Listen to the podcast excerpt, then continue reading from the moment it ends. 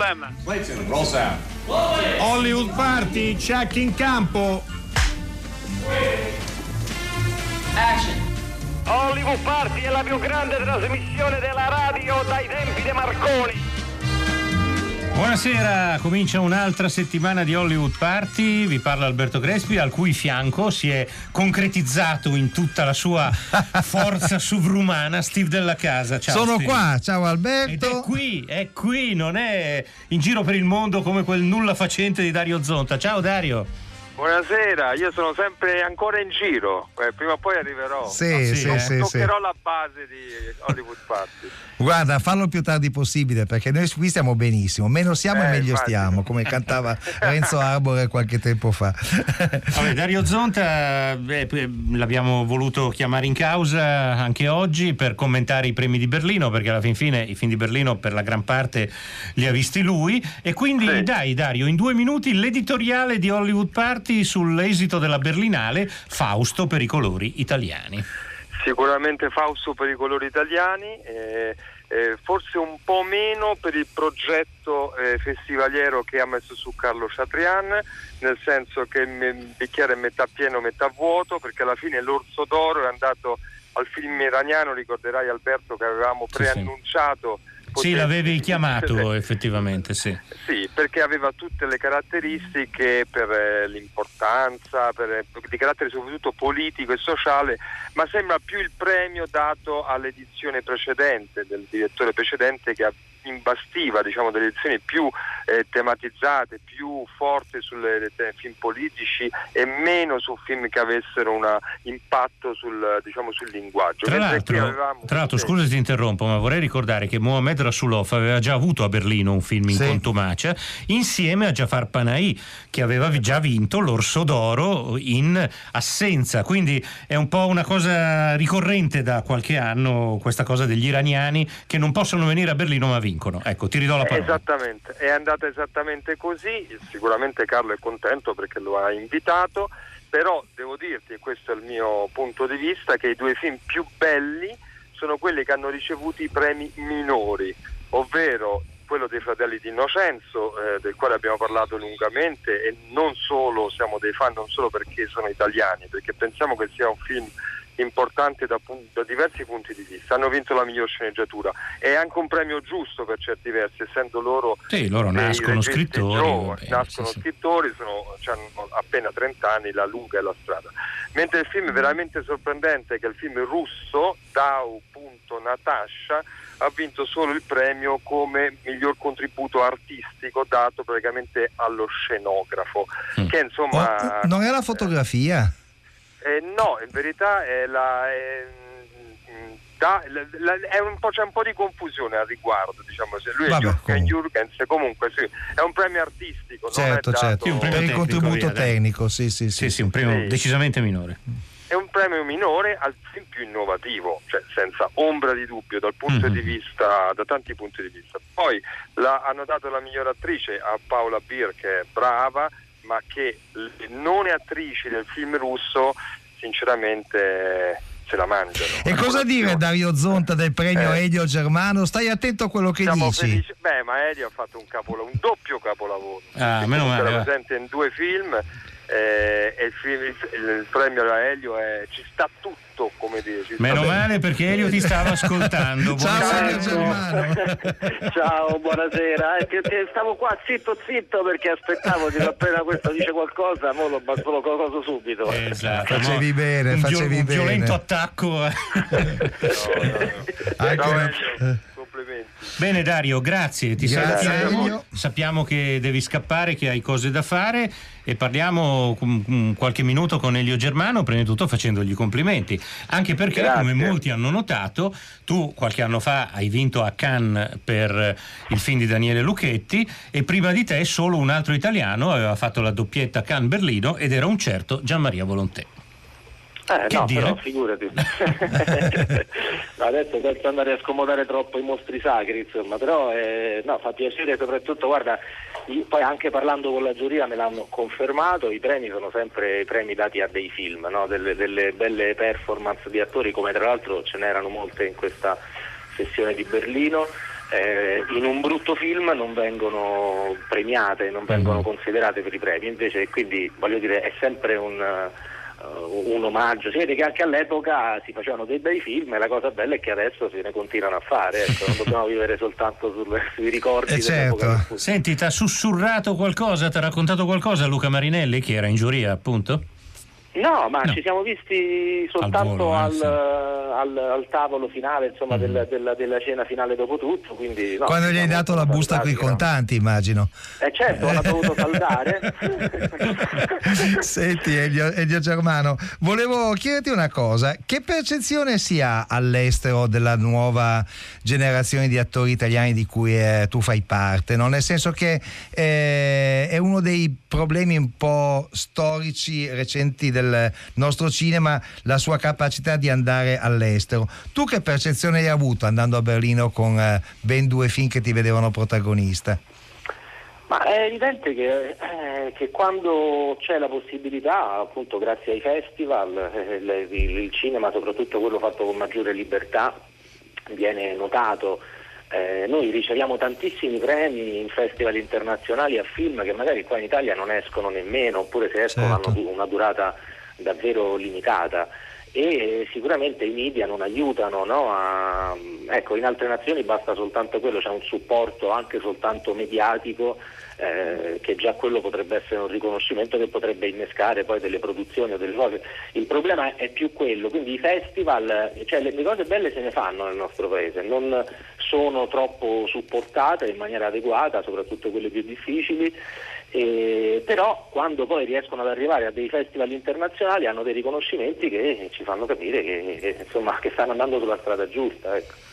Buonasera e, complimenti, buonasera e complimenti a Elio Germano da un coetaneo del settembre 80. Oltre al talento, grande coraggio nello scegliere ruoli scomodi. Ti riconosci in questo ritratto che ti manda Joe da Roma?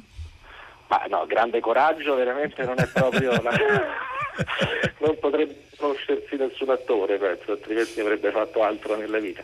Però no, le, e le scelte sono, sono, sempre dettate da quell'egoismo attoriale no? di, di, di, eh, di, appunto, di cercare, come tutti facciamo, il, il, il piacere, insomma, anche lavorando, cercare che, insomma, che, la cosa diventi una cosa piacevole a livello professionale e allontanare il fatto che diventi una cosa spiacevole. Ecco, questo è il mio metro di scelta, quindi non mi sembra proprio il massimo del coraggio. Però insomma, ecco, sono stato fortunato di capitare in, in, in, in, percorsi che sono circondati da belle persone, soprattutto perché così soltanto si fanno eh, i bei film. Ecco.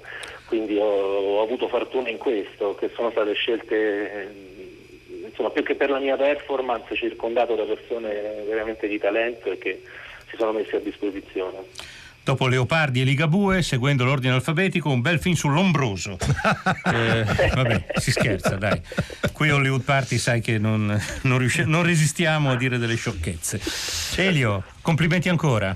Grazie eh, Elio, qui arrivano molti messaggi al 335 5634 296 per te, grande Elio, Elio Germano penso da tempo sia un bravissimo attore e poi anche ho pensato che avrebbe vinto solo dalla locandina del film che non vedo l'ora di vedere, complimenti. Beh, ah ecco, vedi anche... fammi dire che il film esce. Eh, infatti eh, le ultime quelli. cosa dicono? A quando è stata fissata un'uscita? No? Mercoledì. Sì, Mercoledì. Sì. Contro da... tutto e tutti, benissimo. Contro dai. tutto e tutti, dove trovate cinema aperti andate anche perché si trova posto, si trova parcheggio. certo. E poi penso che nei cinema se uno sta zitto, come si faceva una volta, sì, non, non diventa niente, neanche eh. pericolosamente Appunto. contagioso. No, penso proprio di no. Penso... Quindi tutti al cinema a vedere Volevo nascondermi di Giorgio Diritti Perfetto. con Elio Germano. Grazie. E, e come dice Ditta, auguri a Elio Germano, uno dei migliori attori di oggi e di domani. Ciao Elio Germano, ciao. Ciao, ciao, ciao, ciao, ciao.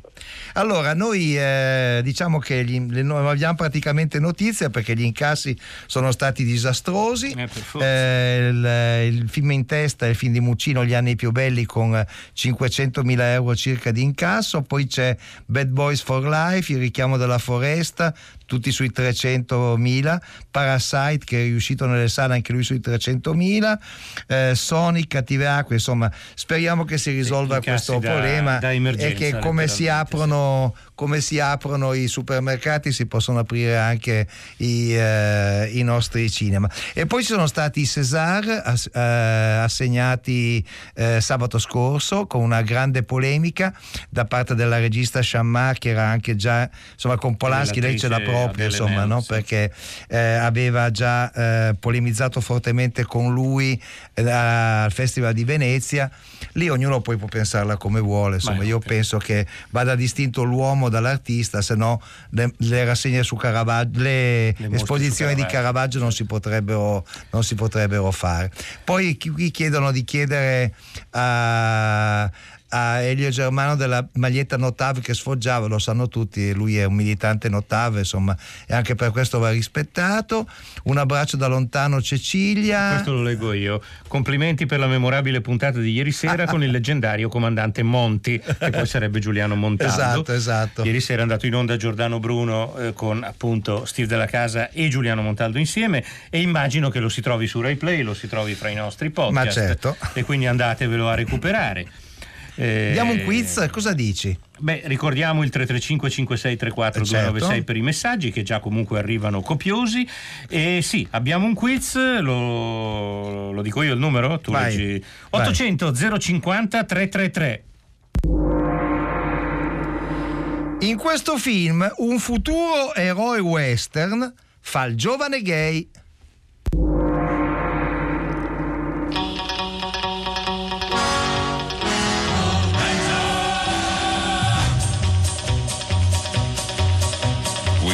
Lady Luck till we finally struck Bonanza. With a gun and a rope and a hat full of hope, we planted our family tree. We got a hold of a pot full of gold Bonanza. With a horse and a saddle and a ring full of cattle, how rich could a fella be? On this land we put our brand, our pride is the name. Fortune smiled the day we filed the Ponderosa claim. Here in the West we're living in the best bonanza. If anyone fights any one of us, he's gonna fight with me.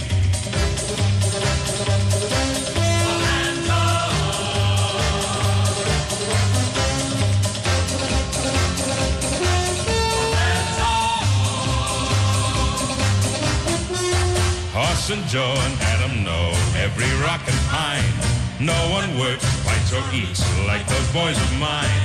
Here we stand in the middle of a grand bonanza. With a gun and a rope and a hat full of hope, we planted our family tree.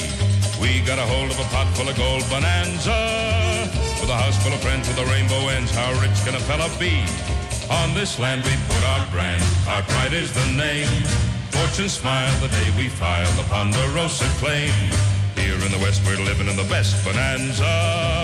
The friendliest, whiteness, lovingest band that ever set foot in a promised land.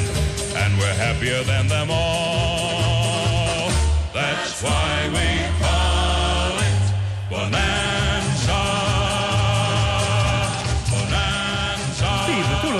Bonanza sulla Rai o eri già troppo grande? Eh, no, diciamo eh, che no, è, non è uno scherzo, era già due o tre anni di differenza. Era già leggermente dopo, però Edita dice che Bonanza è un colpo al cuore, quindi evidentemente eh, io che ero già su altre cose eh, forse, non, eh, forse sbagliavo, cioè che Bonanza è stato veramente un mito per una, per una generazione. Sui telefilm western c'è un intero numero, c'è un intero servizio sul numero di quest'anno dell'almanacco del West di, eh, di, Bonelli, quello di Tex che è in edicola in questo periodo, che dettagliatamente racconta tutte le avventure western e poi fa anche tutta un'analisi sui eh, quelli che fanno quello che Tarantino immagina faccia di Caprio, cioè che ah, venga, no. attori americani che vengono in Italia a girare western minori, insomma, è, Beh, è molto divertente. Da una serie western, Rawhide, è arrivato in Italia un certo Clint Eastwood. È certo, è certo. Eh, guarda, io è molto probabile che Bonanza sia di fatto il primo western che io abbia visto. Pensa. Perché andava, ha cominciato ad andare sulla Rai dal 62, io avevo 5 anni e è andato avanti per diversi anni ed erano piccoli telefilm molto carini e la sigla che avete appena sentito risulta essere cantata da Lorne Green che è poi l'attore che faceva il vecchio Ben, il papà ah. dei, dei Cartwright, il papà di Adam, Little Joe e Orso, lo si chiamava nell'edizione italiana, mentre in originale è Hoss. E, mh, abbiamo deciso di raccontarvi un po' di cose sulle vecchie serie tv del western perché eh, 60 anni fa, nel 1960, fu un anno abbastanza storico per quel tipo di, di trasmissioni negli Stati Uniti.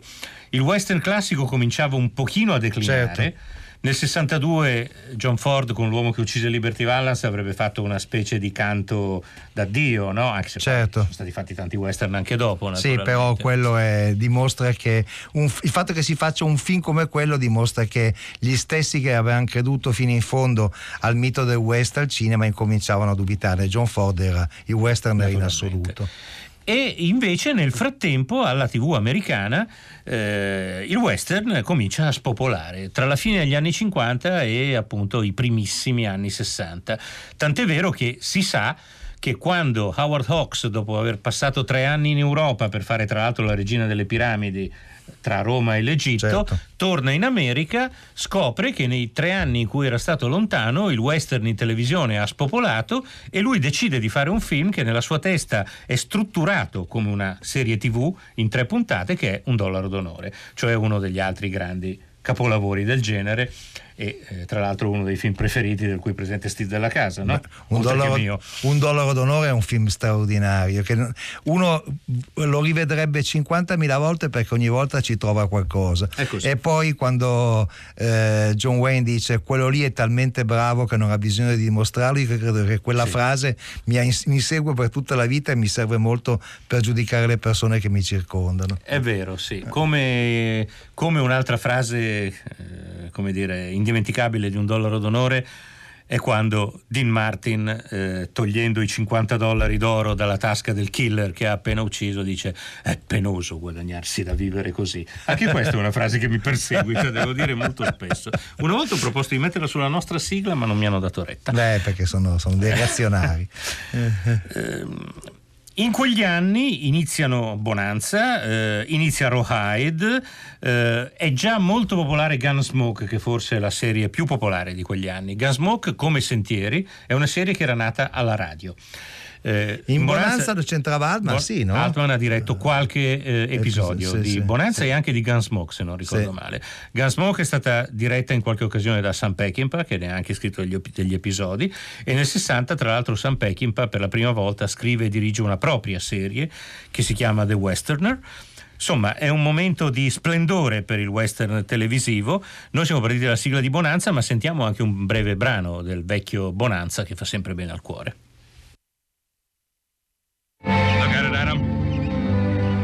Adam. East thine eyes and a sight that approacheth heaven itself. You've been to a lot of places and you've seen a lot of things, Pa. But you never seen or been to heaven. Well, maybe I never been to heaven. Maybe I'm never going to get the chance.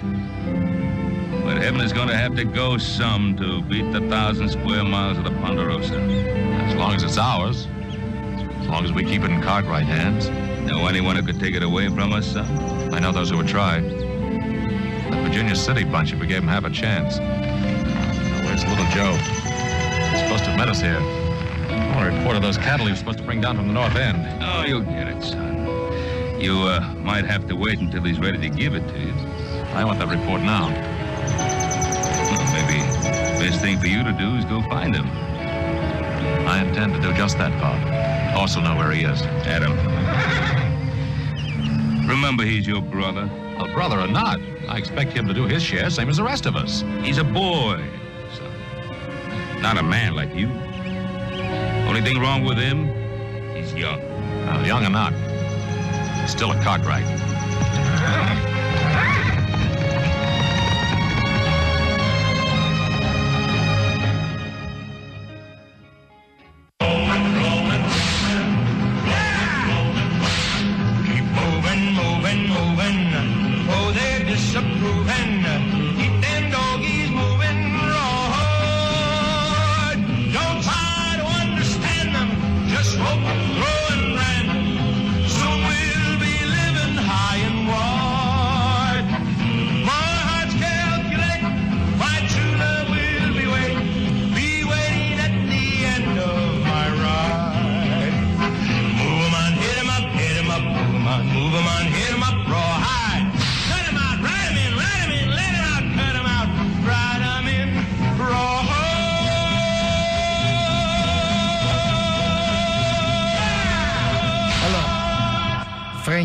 Frankie Lane cantava questa versione di Rawhide che abbiamo ascoltato anche quasi uguale nel film dei Blues Brothers quando loro sono obbligati a cantarla nel, nel pub dove hanno bevuto più birre di quanto fosse il compenso che era previsto per loro.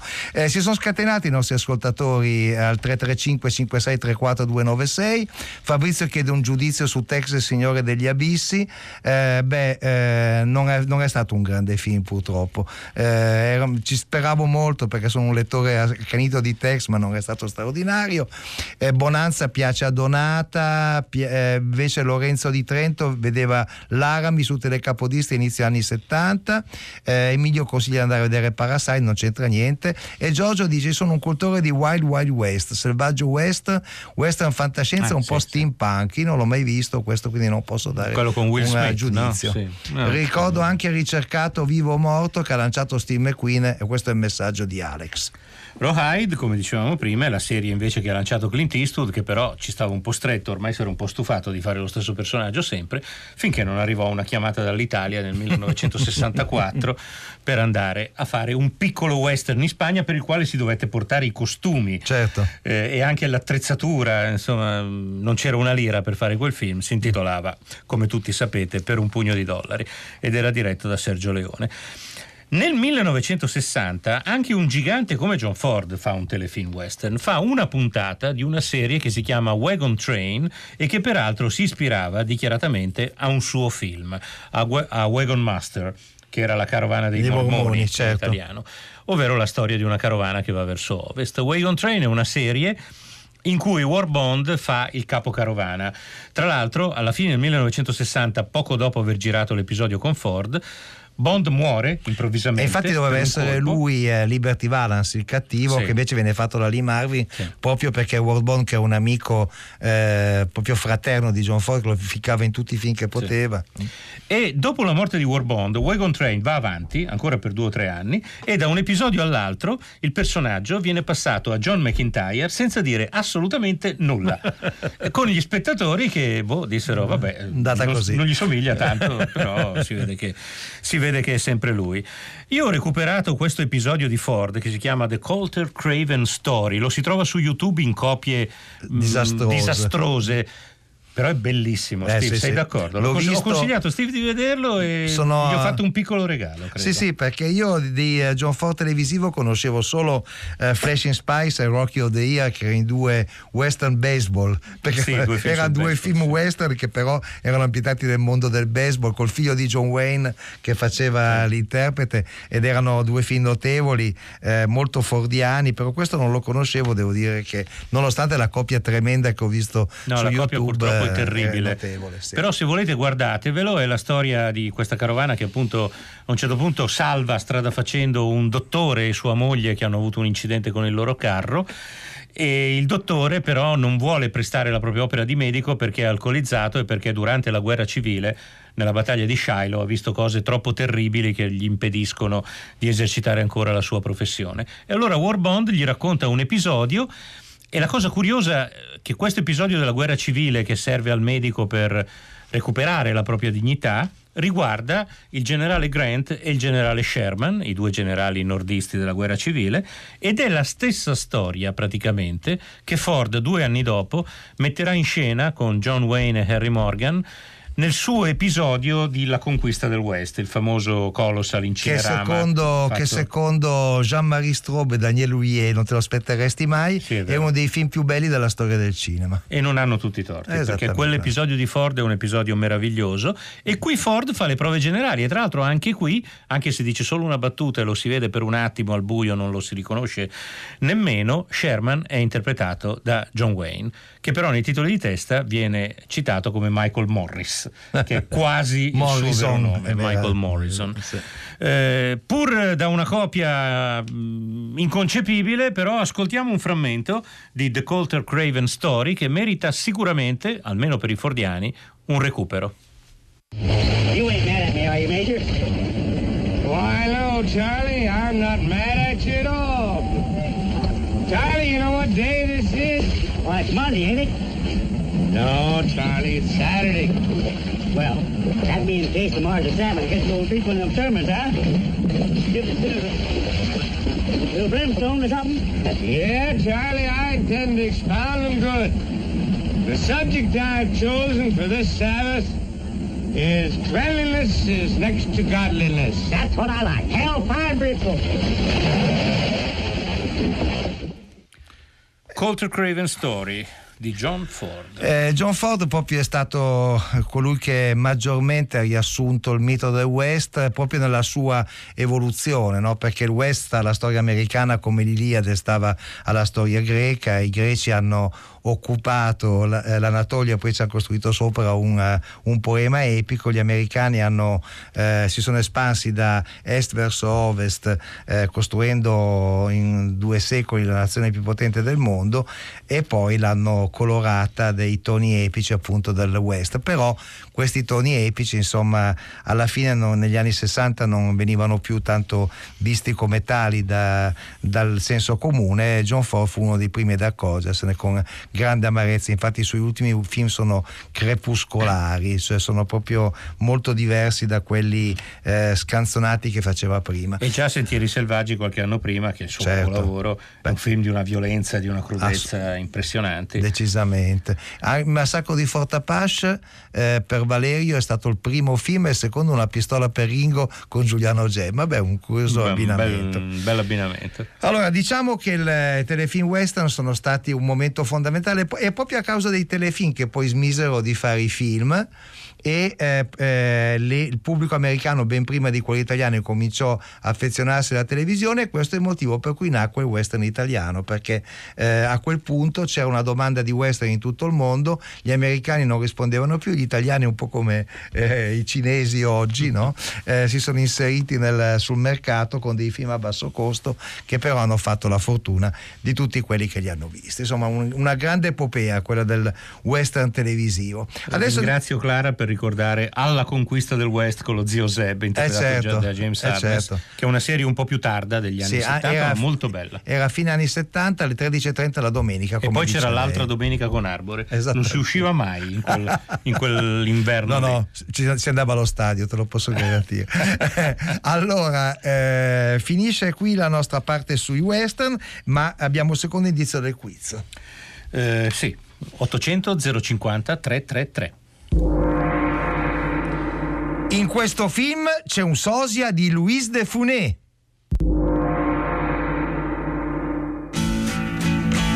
Come over to the window, my little darling. I'd like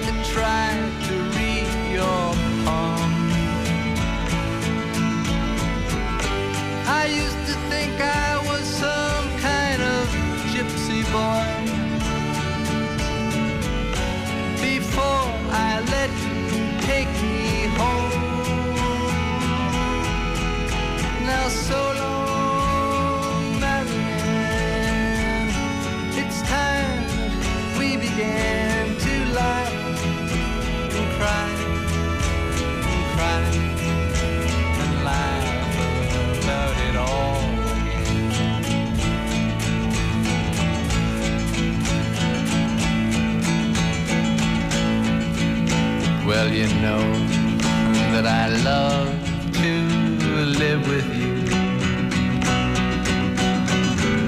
But you make me forget so very much.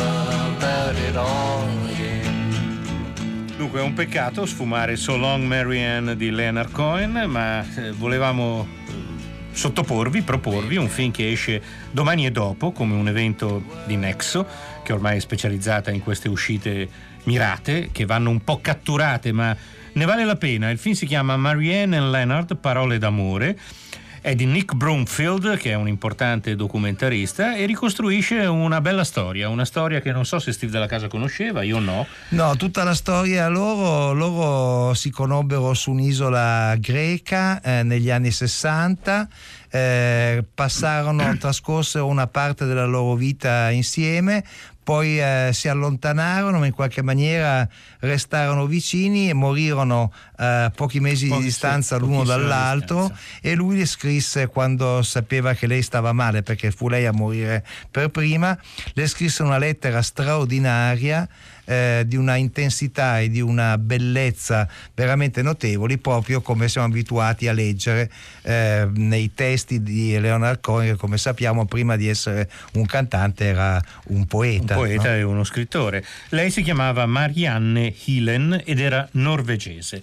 Nel film la si vede in filmati di repertorio, loro hanno recuperato de- delle belle immagini girate eh, all'epoca, quindi è, è un documentario che ricostruisce questo amore eh, molto tenero e così scopriamo appunto che dietro So Long Mary Ann si nasconde una persona vera, come spesso capita nelle canzoni di Leonard Cohen. Per esempio, magari non tutti sanno che la, la, la, lei di cui si parla in Chelsea Hotel è Janis Joplin. Certo. Eh, Cohen tendeva a mettere la propria vita nelle sue canzoni, lo, lo, fanno in tanti naturalmente, non è Cohen l'unico a farlo, però Cohen lo faceva in modo molto diretto, senza nemmeno cambiare i nomi. Ecco, Bob Dylan avrebbe cambiato i nomi in questi certo. casi. Infatti, Sad-Eyed Lady of the Lowlands è dedicata a sua moglie Sarah Lowndes, ma non, non ci mette il vero nome. Eh... E dove erano conosciuti, come scrive giustamente Giovanni da Marsala, era Idra, la meravigliosa isola di Idra, che all'epoca era una specie di eh, ritrovo di hippies un po' da tutto il mondo, perché lei era norvegese, Cohen invece arrivava dal Canada, insomma, ma lì eh, per la prima volta, credo nella storia dell'umanità, le nazionalità non contavano tanto e la gente si trovava perché faceva delle scelte comuni. Abbiamo, ascoltiamo una clip di Marianne and Leonard, Parole d'amore. Marianne came and visited me in Cardiff, where I was a student living down by the docks. I was concerned she might get bored, but Marianne was naturally interested in everyone. She regarded being receptive and open as the highest of qualities. Marianne made friends with all the kids in the street who followed her around all day and she encouraged me to make my very first film on slum clearance as the whole community was being torn down. Marianne liked to throw the I Ching every day and get stoned. She talked about Leonard a lot. His favorite salt beef sandwich shop in Piccadilly, his spiritual search, even dabbling in Scientology and Est. Marianne, too, was on her own spiritual search and Leonard was in many ways her teacher. One day, she asked me to drive her to Bath. She said she was pregnant with Leonard's child. Qui appunto, credo che sia Nick Broomfield questo sì, che racconta, esatto. tra l'altro perché Nick Broomfield era lì anche lui sull'isola di, di Idra in quel periodo, lui aveva solo 20 anni, leggo tra l'altro da questo articolo di Giuseppe Videtti che è uscito su Repubblica, Nick Bromfield aveva 20 anni, era in crociera tra lo Ionio e l'Egeo con i genitori. A bordo della nave c'erano anche l'arcivescovo di Canterbury e la moglie. e fu la moglie dell'arcivescovo di Canterbury a suggerirgli di fare scalo a Idra. Mi strizzò l'occhio, mi strizzò l'occhio e mi disse ti piacerà. Nick Bromfield... C'era il famoso gioco di parole sull'arcivescovo di Canterbury. Sì, sì, Canterbury Zasse, sì. sì, a proposito di, di, giochi di parole, cos'è che una, un'ascoltatrice chiede qual era la frase di, eh, di Martin? Sì, quella è la scena in cui appunto trovano la moneta addosso al killer e mm, John Wayne dice belve umane uccidono un uomo per 50 miserabili dollari e Dean Martin dice è penoso guadagnarsi da vivere così. in realtà lo dice Gualtiero De Angelis che doppia Dean Martin in quel film io non riesco esatto. a dirla altrettanto. Non bene, abbiamo la stessa ovviamente. voce, invece John Wayne ha doppiato come sempre da, da Emilio Cigoli, invece Leonard Cohen non lo può doppiare nessuno ma lo hanno tradotto eh, per esempio Francesco De Gregori, eh, lo ha tradotto Fabrizio De André, insomma è, un, eh, è, stato a sua volta un cantautore unico ma al tempo stesso seminale, un, la sua maniera di unire la musica alle parole era veramente molto originale, ovviamente lui partiva dalle parole, però certo. la musica non era secondaria. Ti ricordi la frase che ha detto Leonard Cohen quando ha dato il Nobel a Bob Dylan? No. Era bellissima, era il commento più bello a quella storia. Ha detto: dare il Nobel a Dylan è come mettere una medaglia sull'Everest per dirgli che è la montagna più alta. Beh, fantastico. Fantastico. Eh, queste, sono queste cose qui che rendono grande eh, una persona. Eh, continuano Hai citato arrivare... Fabrizio De André perché stiamo per ascoltare Sì. la sua Suzanne. Suzanne. Poi leggiamo altri messaggi.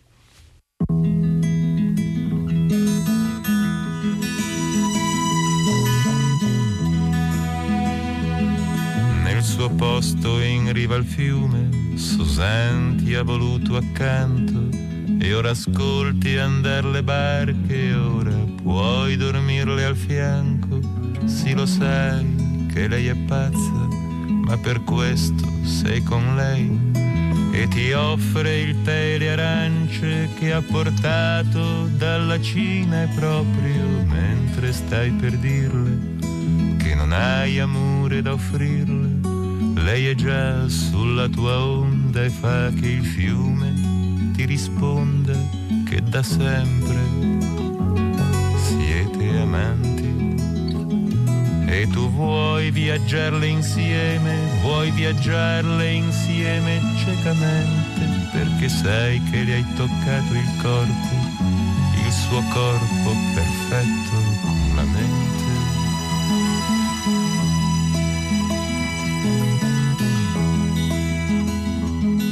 E Gesù fu un marinaio.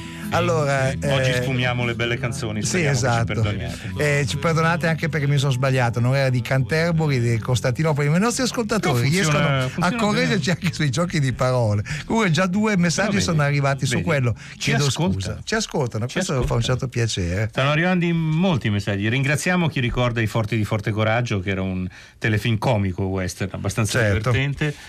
E, E chiamiamo il terzo indizio del quiz, cosa dici? Giusto, Potrebbe essere una buona- 800, 800 050 333. Allora, in, eh, vi ricordo che il quarto indizio lo avete trovato sulla pagina Facebook, ve li riassumo. In questo film un futuro eroe western fa il giovane gay. In questo film c'è un sosia di Louis de Funès. Il terzo indizio vi dice che in questo film c'è un famoso travestito.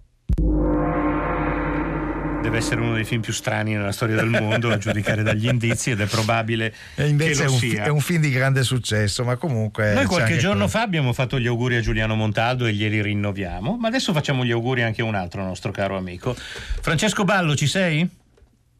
No, non c'è ancora. Ecco. Allora, appena avremo Francesco Appena Ballo, Francesco Ballo, ricorderemo che il grande Francesco Ballo, critico eh, chitoniano ma anche western come nessun altro, io l'ho conosciuto perché venne ad assistere a una proiezione al mio cineclub di Decisione al tramonto di Bud Böttcher, venne apposta da Milano a Torino, all'epoca non c'era l'alta velocità, non No, c'era certo. niente, appositamente perché sapeva che c'era quel film e lì diventammo amici, era lontano 1974, quindi eh, credo che sia stato una- una- un incontro che dimostra a lungo la sua passione cinefila, passione cinefila che adesso è stata premiata con un libro curato da Gabriele Gimmelli che ha messo insieme tutta una serie di articoli che eh, riguardano proprio la sua opera. Vero Francesco Ballo? Sì, un uomo nel mirino. Clint Eastwood, così, ovviamente. Francesco Ballo, Un uomo nel mirino, il libro che però nasce perché al cinema Palestrina eh, doveva esserci il 4, eh, mercoledì 4, doveva esserci questa grande antologia che iniziava alle 16 e finiva verso mezzanotte di miei film dal 1969-70 al 2020. E invece a Ecco, na- nasceva causa, questo. a causa Eh, del coronavirus è stata rinviata e verrà recuperata la stessa sera di Juventus Inter. Mercoledì 22 No. aprile. Va bene. Mercoledì 22 aprile va bene? Ma può essere, una, può essere una buona data, segnatelo. Segnatevelo. Fin da oggi non prendete impegni perché l'idea di trovare Francesco Ballo che racconta e che presenta i suoi film può essere un'esperienza importante. Diciamo che leggendo la tua filmografia si vede che hai fatto tantissime cose, hai fatto un noir che vorrei ricordare con grande piacere, che è quando le ombre si allungano, nel quale ti sottoponevi a veri e propri ris- rischi di infarto, cioè correvi eh, per Milano Milano, un andavi fino a e- Courmayeur, ma eh, Sì, sì. una, una prova No, d'attore fino veramente Cervigna, notevole. diciamo. Cervigna, Comunque, Cervigna, vabbè. Sono insomma. venuto a Courmayeur perché tu mi hai invitato al festival. Ah no, è vero, è vero. Sovrapponevo, sovrapponevo i, due, i due fatti. Eh, ma hai fatto film molto diversi, film sperimentali, film narrativi. Eh, dov'è, Film che di ti tro- genere. dov'è che ti trovi più a tuo agio? No, ma io mi trovo a mio agio un po' in tutto, diciamo, eh, c'è il, il, il cotè di studioso che deriva da quello di, di scrittore di, di- di cinema, insomma, quindi Buster Keaton rimane uno degli studi più approfonditi, variazioni Keaton 1-2 con Luca Mosso, poi mh, Buster Keaton di corsa con, con Paolo Darra e poi gli ultimi la fantastica coppia Rosco Arbocol e Buster Keaton con eh, Federico Freffel e il lungometraggio Note su Sherlock Jr. prima del libro e poi invece dei film, dei film che sono in qualche modo eh, anarrativi, anche se sono un po' narrativi, come il Pietra che abbiamo restaurato in qualche modo proprio con l'aiuto di Astrid Ardenti, Andrea Sanarelli, Federico Freffel e Ilaria Pezzone e lì l'input anche sempre di Gabriele Gimmelli che poi ha curato il libro come hai detto tu bene prima eh, mi hanno spinto a fare a mettere eh, mano ai film che avevo girato in Super 8 in 16 in epoca molto lontana e quindi si può in qualche modo vedere sul digitale. Anche se eh, quelli che dicevano che la pellicola era una cosa a perdere proprio non capivano niente perché mentre qui ogni volta devi fare adesso per esempio l'Umatic o delle cose in Umatic Eh, certo. non, non- non le troviamo più al- invece- all'epoca sembrava avanguardia, invece sono già, eh, già il scomparsi. Betacam è già finito, cioè non trovi più dove farlo vedere. Tra poco questo che stiamo usando sarà finito perché Eh, certo.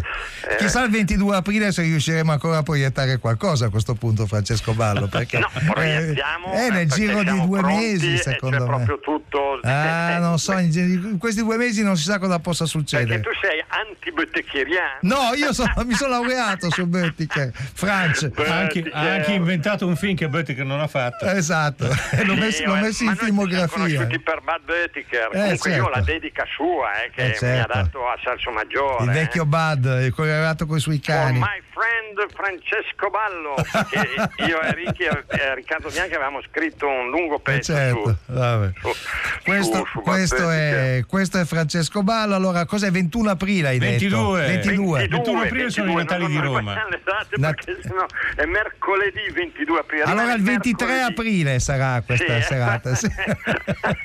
Disgraziato. mercoledì 22 aprile, sperando, eh, perché qui Allora. tra un mese e 20 giorni E speriamo. infatti che... arrivano un sacco di messaggi di gente da Milano che protesta perché dice parlate di film come quello su Coin che poi noi non riusciremo a vedere. Vabbè. Grazie Francesco, grazie, Grazie a mille per essere stato grazie con a noi. Continua a grazie a ballare anche se da solo, eh, mi raccomando. Facciamo in tempo a mandare una clip di uno dei lavori di Francesco Ballo? C'è Dai, il tempo? rapidissima. Si intitola Si va, si va. In ghiaccio era ormai dappertutto. Saremmo dovuti arrivare al campo base entro una decina di giorni. La serraccata era enorme, enorme. Non avremmo potuto fare altrimenti. Mai avresti sentito quel freddo. E giù dagli occhi fino alle orecchie attanagliava la gola e non riuscivi più a respirare. Credevi di muoverti ma rimanevi fermo. Si vedevano seracchi in fondo che terrorizzavano chi li guardava. Si Questo è un brano da cui viene fuori l'altro grande amore di Francesco Ballo che è l'alpinismo. Esatto, esatto. Allora, qui arrivano un sacco di, eh, eh, di messaggi, c'è anche chi chiede se Tex eh, ha delle allusioni sul presente, sì, io direi proprio eh, di sì. Grazie per la splendida puntata di oggi, mi fa un Beh, certo grazie, piacere. grazie, insomma. Carlo. Siamo commossi. Caffè pagato. Siamo meno, inter- eh, siamo meno un po' delusi dal fatto che non avete indovinato il nostro quiz. Allora, Eh il beh, film era Costa Azzurra di Vittorio sala. Il futuro eh, eroe western che fa giovane gay è Giuliano Gemma che appare con Alberto Sodi quando viene concupito da un vecchio regista che è appunto sosia di Luis de Funès, si chiamava eh, Giuliano Mandolfi ed era eh, noto per essere quello e nel film c'era anche Cossinel, uno dei travestiti più famosi della storia dello spettacolo, quello che ha ispirato anche la famosa canzone Coccinella, no non fa la barboncella, era lui eh? è vero, è vero. Ma quante ne sa? Ma io sono una cultura. Allora, tra poco c'è tre soldi, eh?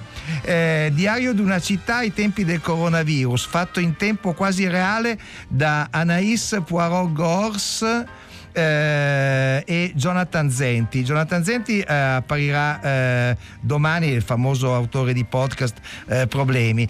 Eh, sono esplorazioni sonore che avvengono in una Milano di questi giorni, una, una Milano semideserta. È molto interessante soprattutto è di stressante attualità, come diceva una volta un anchorman. Beh, l'altro giorno ho anche sentito dire...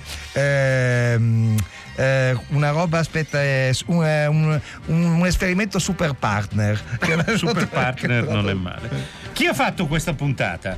Francesca domanda Maddalena sempre. Domenico Gangi ci ha mandato in onda, Massimiliano Bonomo, Alessandro Boschi ed Erika Favaro sono sempre i membri dell'Arcadia.